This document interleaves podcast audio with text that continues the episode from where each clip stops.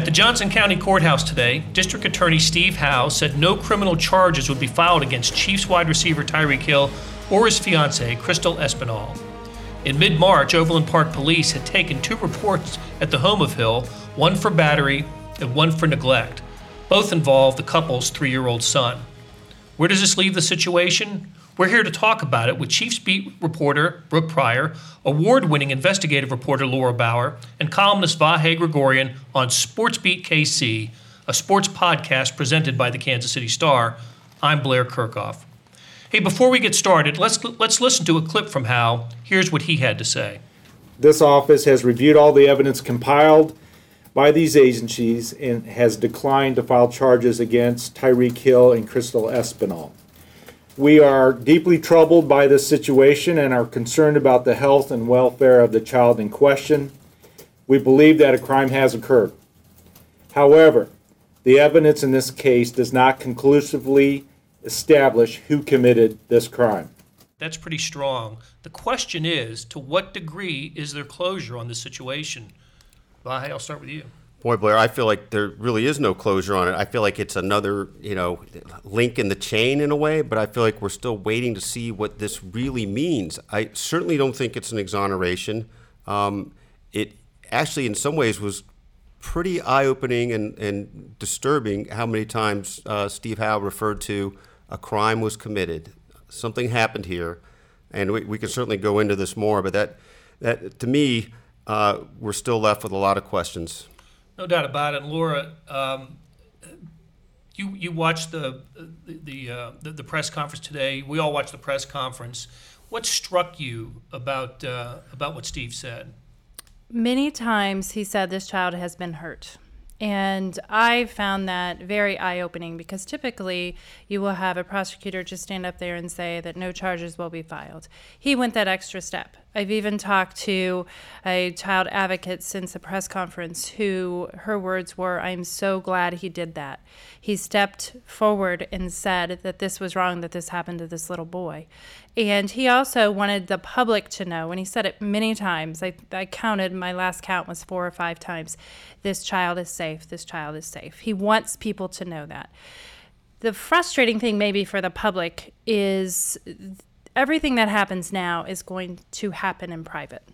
And it is about this little boy. And when the DCF investigation, another thing that he said so many times was, rest assured there's another case ongoing. And what he means by that is DCF is still on the case. Now, what's interesting is DCF can't tell me that. I've asked them many times. State and federal laws prohibit them from talking about any case, any child, any process specifically. That generally, from our reporting, we know what's going on from because we've done other child abuse case. So basically, when um, law enforcement is looking at whether state laws were violated, what DCF looks at is is the child safe? Uh, they received a report, which they confirmed to us in mid March, and they confirmed that they were investigating that report. They cannot tell us what that report is, but the investigation begins that day. The call comes in, the investigator begins looking at it. And they have to determine if whatever the call was, if it's substantiated or unsubstantiated.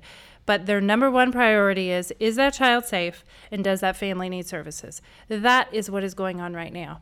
He, but I mean, did were you all struck by how many times he wanted people to know that this child was safe? Yeah, and to me, kind of going off that, one thing that jumps out to me was he was asked, "Is the the the three year old their son was he failed because charges weren't filed?" And Howe said, in a sense, yes, because we want to hold people accountable who hurt children. There's other mechanisms to protect that child than filing charges and then he he elaborated a little bit, bit more. And then the other i think pertinent part of that quote was that's why that's why the child protection case will continue. And so to that point if he wants people to know yeah. hey the criminal investigation is over but we're not done. We're not done intervening or right. we're not done making sure that this child is safe. And he wouldn't say where the child was whose care he was in if he had actually been removed from the home. We've reported that he has been removed from the home, but he did make it very clear that the child is safe. And I, and maybe Vahe, you can jump in here. I think he was trying to say, somebody's got this kid. We got the kid. You know, we, we are protecting the child, and that's what's most important. He also doesn't want people to violate the child's rights. He mm-hmm. doesn't, he wants them to protect this little boy. And, but he couldn't have been stronger in his words, in my opinion. Well, with and without being specific, he couldn't have been stronger. And I guess that's sort of how it all folds together. And the thing that, that strikes me, it's sort of the, the very point you were making, but um, a strong emphasis on we're deeply troubled, ch- problems for the child, but also, as, as you just noted, Laura, repeatedly saying the child is safe. I think it's reasonable to take that as um, if the child is safe, then the child is still in a in some other care. He's is not, that not with the people Well- who hurt him. Right. I mean, right. it, it, because you can't, those would be contradictory statements if you, if you look at it otherwise, and it reflects previous reporting as well, but it suggests that it's ongoing. Right. And, you know, DCF can't say what they're doing, but their number one goal is to make sure that child is safe. They have services put in place that they can offer the parents. Sometimes those are taken, sometimes those aren't. Um, but one thing that uh, Advocate Lori Ross just said to me was, she goes, Laura, this happens all the time. You know, uh, the public is going to think, oh my goodness, they didn't hold uh, anybody accountable for this. She goes, we see this in almost every child abuse case that we see where it's not a near death or death experience. And she said, and the reason why is, you know, maybe the child can't speak up and say, this is what happened to me. The parents aren't going against one another. I think she said, you know, no one's fessing up and no one's ratting on the other. And so you see this, and she said, so we think, and her quote was pretty strong. She said, we think when bad people hurt babies that someone goes to jail, and that's not the case. Hmm. But she also said, what happened today is he let people know that this is not acceptable. And so I do think that is an important thing. And I was really glad that she weighed in on that because I do think that's crucial. This will go on. I mean, these cases can go on for months and and um, many, I mean, years. Um, who knows? And I don't know what can be said about this at this point, but Crystal is pregnant with twins, and and uh, DCF obviously would know that. And there's more to the situation than just a little boy. So, so what is the evolution of the case from, from this point? What, so, as you said, Steve Howe was somewhat dramatic today, I thought, Right. you know? Uh, and, um, He was speaking as a dad and as a prosecutor. I Yeah, thought. which is funny because when you prepped me for that interview, we thought we were going to get a lot of one word yes and no Yeah. responses, Yeah. and we got the exact opposite. know. toward the end of his news conference, he mentioned that he's the Father father, of Father four. four. Yeah. Yeah. Yeah. and uh, and how it affects him. So, y- yeah, as you say, I mean, it can go on for weeks, months, maybe even years, uh, taking into account the age of the child. What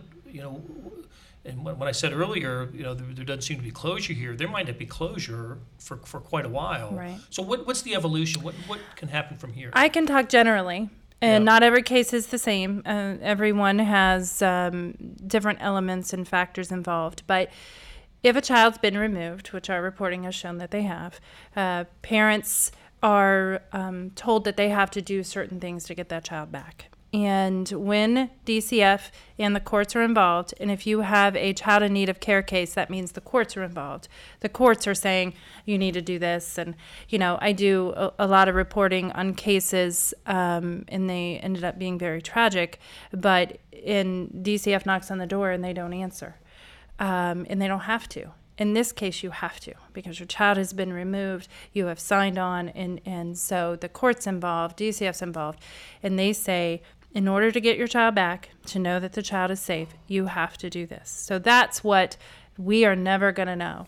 Um, you know, sometimes uh, families talk and friends talk and stuff, but in this case, you know, um, DCF is not saying a word. Uh, I called last week to say, you know, have you wrapped up your case? And they could not even say that. They cannot say status. They can't do anything. And even it seems like when it's over, I asked Steve Howe if, if afterward if he could tell us when it's over if he could divulge some of the things that we asked him, and he said no. It's and likely the the case files will be sealed as well. Yeah. And and another thing that uh, Lori Ross said to me was, she goes, "These are the cases that keep me up at night as an advocate. These are the cases that keep prosecutors up as an advocate, because you know," she said, "he stood up there and said a crime has been committed." And he's going to bed at night knowing that he couldn't prosecute that. And she said that's hard because then what if something happens further or what if something else? Those are very difficult. But eh, there will be a very strong process that goes on now with this little boy. And, um, you know, our reporting has shown he's not in the home. And it can, I have talked with parents who it's taken years to get their children back. And sometimes it's as simple as we want you to get a bed, we want you to uh, have a stable job. Other times it's you need to go to anger management, you need to go to classes, you need.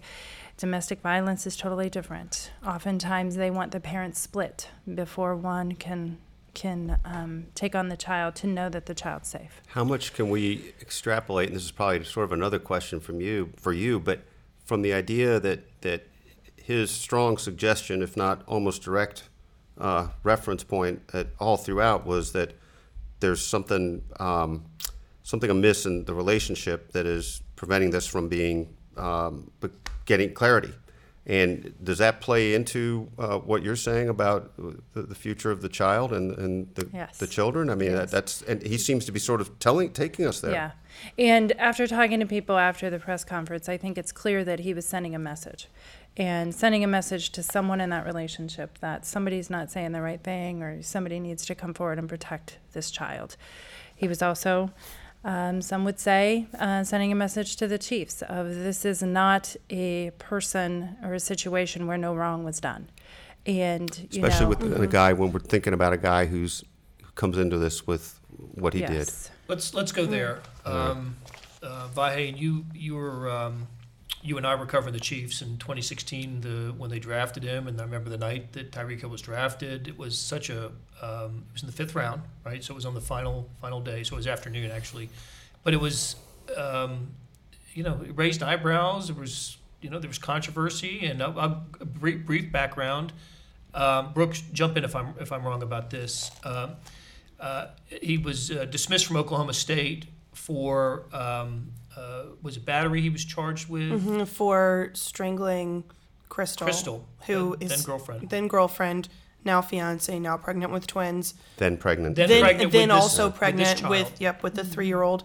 Um, she was eight weeks pregnant, and he um, strangled her, and you know just kind of roughed her up. So uh, as soon as Oklahoma State learned about this, uh, he was dis- this happened. I don't I can't exactly remember the month that it occurred. I believe it happened after the Bedlam game, after the OU right, game. after he was a star. So it would have been late re- returned November, a kick right? to win the game Right. for for Oklahoma State, um, and was dismissed from the team before Christmas. I think before even Yep. the the, uh, the holidays, and surfaced at uh, at West Alabama Division two school, and. Uh, you know, continued just played one season there, but he was eligible for the draft. The Chiefs took him in the fifth round. They're un- undoubtedly falling to the fifth round because of uh, because of the troubles. And then, Vahaya, well, you and I were talking about this earlier. I'll never forget the one. Can't say his breakout game because he had so many of them as a, as a rookie, but one of his first huge games was at Denver, and uh, the the night game at Denver. He scored touchdowns in three different ways, becoming like the first rookie since Gale Sayers to score a receiving, rushing, and return touchdown. Was the star of the game. People remember. I think that was the game where he went into the end zone with, you know, slapping hands with De- De'Anthony Thomas.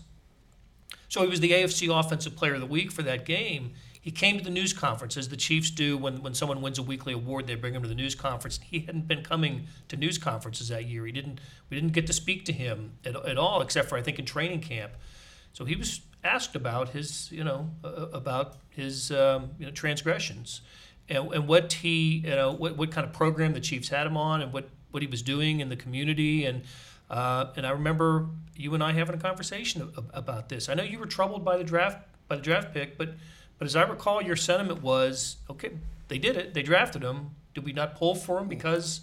Well, that that that's right. Look, I mean, my sentiment was a at the start that that it was a very tin-eared kind of approach by the Chiefs to, to when they trotted him out or trotted out the idea of drafting him. That um, look, we vetted him. We know basically we know better than you, um, and you know don't don't believe your your lying eyes. I mean, it, this this you know we know better, and. So then, then you are confronted with this question, right? It, you, you've, you've got a young man, 18 years old, um, it- what do you do with that person? And sort of my feeling was uh, in Kansas City, you have to be extra, even more for a lot of reasons, but still with Jovan Belcher on our minds, that that's a, that's a different matter here than at other places. And Kansas City should feel different about that. Um, meanwhile, though, yeah, they've drafted him. Now what do you do? What are we supposed to root for here? And in my mind, what you're supposed to root for is the best of all outcomes, right? a, a, a sense of atonement, or if not reform, whatever it is, moving forward. Um, and I think for the better part of all this time, the arc has seemed to be that until this, that you know he completed all these things. Uh, the, the I can't remember, Laura. You can correct me on the terminology, but I know it's, the case was expunged, not the record. I'm not sure if that's the exact right thing, but after three years, Yeah. um, Just in August. Yeah. just in August. Yeah. And I talked to the prosecutor in, in Stillwater at that time, and she was like, "Who's to say this isn't um, exactly what we want out of these cases?" Right. So we've had every, I think every, certainly every superficial and even you know relatively uh, any public reason to believe that that this has been going going the way you want it to. Well, people hoped for that second chance. Uh, Um, Yeah. Sam McDowell and I wrote a story in 2016. That's right. Uh, after he started playing, and we spoke to people and um, domestic violence um, people, advocates, were very upset. And they said, you know, they were not on board, and they just felt that people needed to remember when they're cheering for number 10, they need to know, remember what had happened. But there was a big contingency that really wanted the second chance to work, that really wanted it, um, him to be successful, often on the field, and especially off. And you could tell, and you guys correct me if I'm wrong, you could tell that by Andy Reid's quotes. I mean, we pulled one the other day. He is striving to be a better man, and that's what we're behind. It was something to that degree. Um, so I think everybody's wondering, you know, what what is happening, you know, today, and it, we did that second chance take, and now it's a little boy though. And one thing that, that I just remembered, and I'm, I'm trying to search it and see if we can find it, but um, shortly after that, that case was expunged, we saw photos online that um, Crystal was back with Tyreek and, and their son was with them. They were at Royals I games think it was together. August 26th. Yeah, I it, wa- looked it was like day. the same Yeah. week or, or a day later. It was right then, and you could tell that, that they were really trying that that both like Tyreek and Crystal and the Chiefs were really continuing to try to push this narrative of the second chance. Things are better now. Uh, Tyreek went to a local food pantry with Crystal and his son. There are pictures. There are pictures that are still up on the Chiefs website. Um, at uh, at this event. This was September, September 26th, and we talked with Tyreek after that because he won um, the NFL's weekly award for community service, and he said something along the lines of, you know, I, I'm just doing this because I, I want to be a good example for my son. I don't want him to make the same mistakes that I did. You know, he was really pushing that second chance thing, and so then when you see this story come out, it's it's even more frustrating to to use DA Howe's words. Is it's it is frustrating that you feel like we're all going down this path of, of the second chance and and we're pushing this narrative and he's showing us that that this is the person that he wants to be all the while behind closed doors something else entirely is happening and it can't you know as Howe said today they can't prove who did it. There there isn't enough to to prove either person charge either person with a crime but it's clear that something has gone very wrong. And that second chance narrative it's it's completely wiped away. We that's any good that's been done is is gone. One of the things that's been interesting in this, and something I, I tried to write about a few weeks ago, it's when you've and and you we've all talked to the domestic abuse advocates, and but one of the points they'll they'll make first and foremost is that it's the recidivism rate you have to be thinking about, and um, that was as true then as now. What you know, what we don't know is wh- where this whole what this whole framework um, began with again, right? We don't know when whatever issues there are came up again. We don't know if it started right away. We don't we don't know, but it was one of the reasons we all were a little mystified, I'd say, um, about the, the reunion of those two, because you, you know who would presume to know what that means, right? The, as, as the expression goes, the heart has ways that uh, the heart doesn't know, or something like that. the heart Uh, wants what it wants is that it It's one of those things. I- I- Bieber I- lyric, I- I'm not but the, but but you know we can't account for that. But but I think we always wondered what what what this all means, especially based on that timing of it coming right after the expungement. I mean, it was awfully awfully interesting that that happened that way. So it, I guess what I, what I'm saying is I don't I don't think we know when something went wrong again here, but something clearly has gone wrong. Well, and as part of the Oklahoma case, they weren't supposed to have close contact.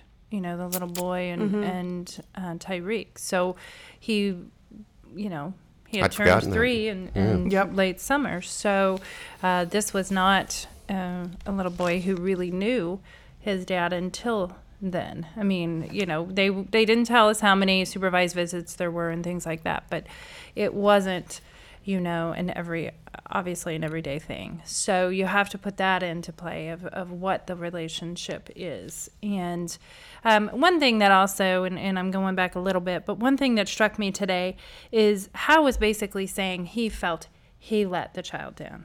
You know, he didn't say, one of the parents said, he, it was so strong on him. And typically, you know, you may not see that in a child abuse case when the child is still healthy. And, and it, so that was very interesting to me that he, he couldn't have been stronger. And, um, you know, there's many, many questions of, you know, um, what sort of domestic uh, violence prevention classes did he have? What kind of program um, was Tyreek in? Um, you know, it was supposed to be 52 weeks, but what are those? Was there accountability?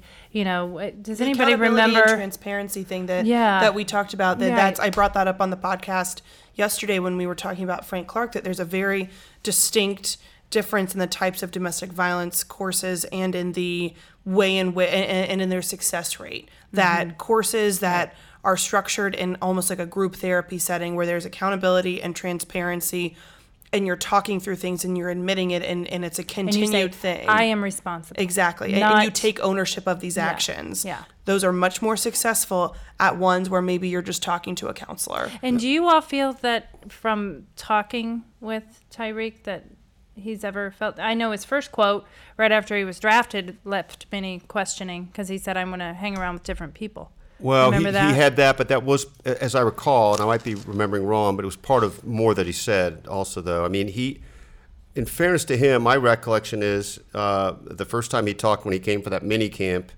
uh, he was, he was, there was a contrition there, and there was certainly a contrition in court. He might have also added, I think Right. that's kind of how it went, and it's one of those, Right. what do you seize on things? But you felt accountability. I did. Yeah. I did. I did too. Yeah, I absolutely. did. Maybe maybe it's, it's what we wanted to see. Maybe, maybe, Yeah. and I. But I also remember a kid scared out of his mind talking to the media the first time there. Oh. I, I, he was uh, not trembling, but he was. He knew that was what he was there to talk about, and uh, he was remarkably uncomfortable. And I, you know, I guess you obviously would be. Where does this leave the Chiefs? Well, I don't think they know. And I, I think that they are kind of in the same position they were in this morning before the press conference was called, in that no, there were not criminal charges filed.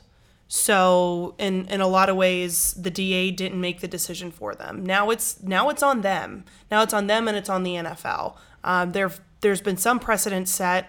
Uh, there's the Ezekiel Ezekiel Elliott domestic violence case where he was never charged, but there was an investigation. And in fact, a I think it was a, a an Ohio prosecutor said, I personally believe that there were a series of interactions between Mr. Elliott and his accuser where violence occurred. However, given the totality of the circumstances, I could not firmly conclude exactly what happened.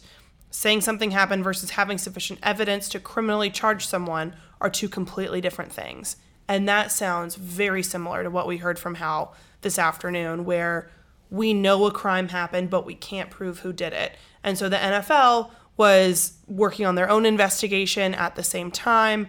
And eventually, a year after the prosecutor said that statement, in August 2017, the NFL suspended Ezekiel Elliott six games and um, so a little about half a season. Um, and that was how they chose to kind of adjudicate this, and that's how they punished Elliott. Now he's back in the league, still with the Cowboys. Um, so I think that that's going to kind of be the the baseline here. What I would expect is that it it could be at least a six game suspension based on that precedent.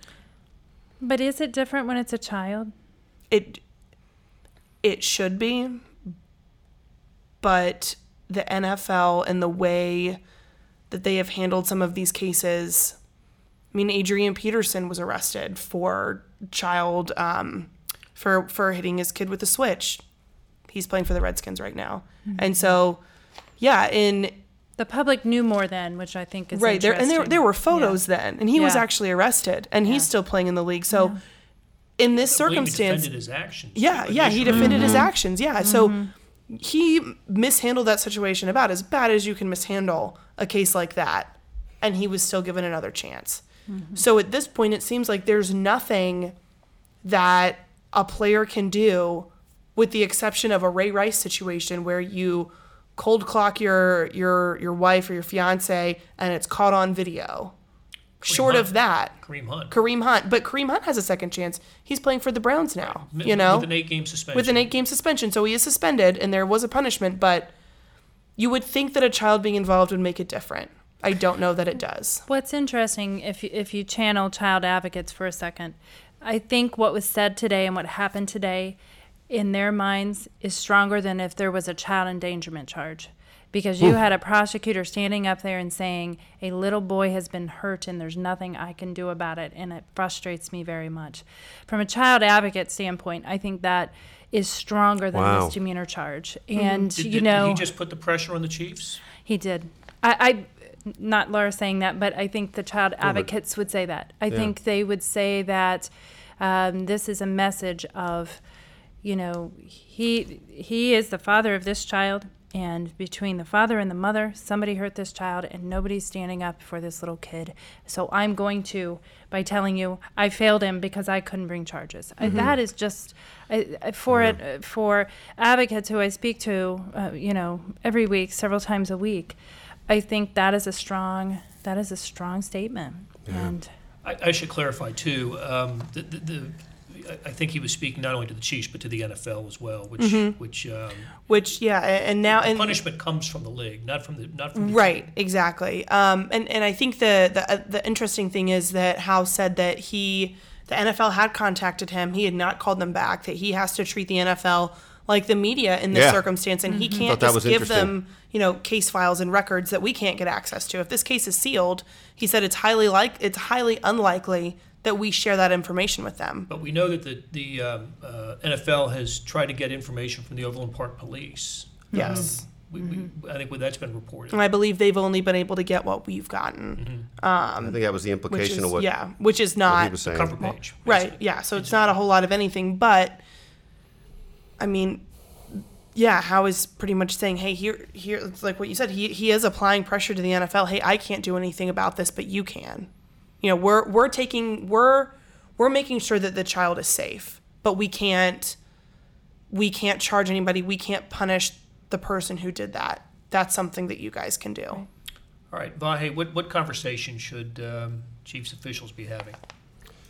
Well, what they should be having, what they will be having, are, are, is a really interesting potential dichotomy. It seems to me the conversation should be what do we think happened here, and what's our obligation if, if, if we believe that Tyreek was either complicit or directly involved in this. Not beyond the shadow of a doubt, just what we believe, what we logically believe. I think that's a reasonable thing for them to ask themselves. The thing I worry about is that that's no longer the standard in play, and that the standard in play is what's our plausible deniability and how good is he? I think how strong words kind of didn't allow the whole thought of no charges, no foul. I just think that his strong words uh, will have a bigger impact. But uh, it'll be very interesting to see. I know that child advocates are going to be watching it very closely. And, you know, but I do think that, again, is why Howe kept saying that the little boy is safe. Because at least he was saying to them, we're doing our part of it. You know what I mean? Mm-hmm.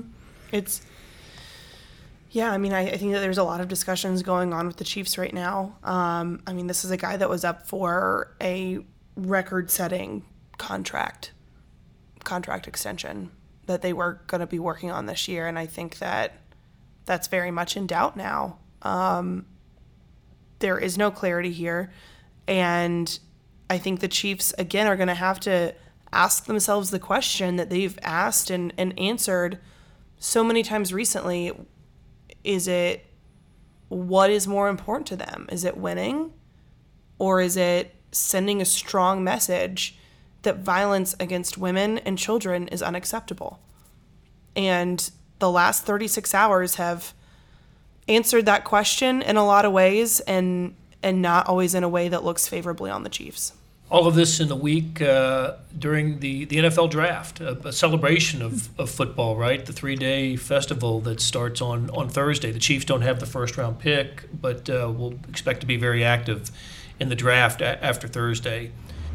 Hey, links to all of this coverage, uh, the Tyreek Hill story and, uh, and Chiefs coverage, can be found in the show notes and on kansascity.com. Big thanks to Brooke Pryor, Laura Bauer, and Vahe Gregorian for joining us. I'm Blair Kerkhoff, and you've been listening to Sports Beat KC.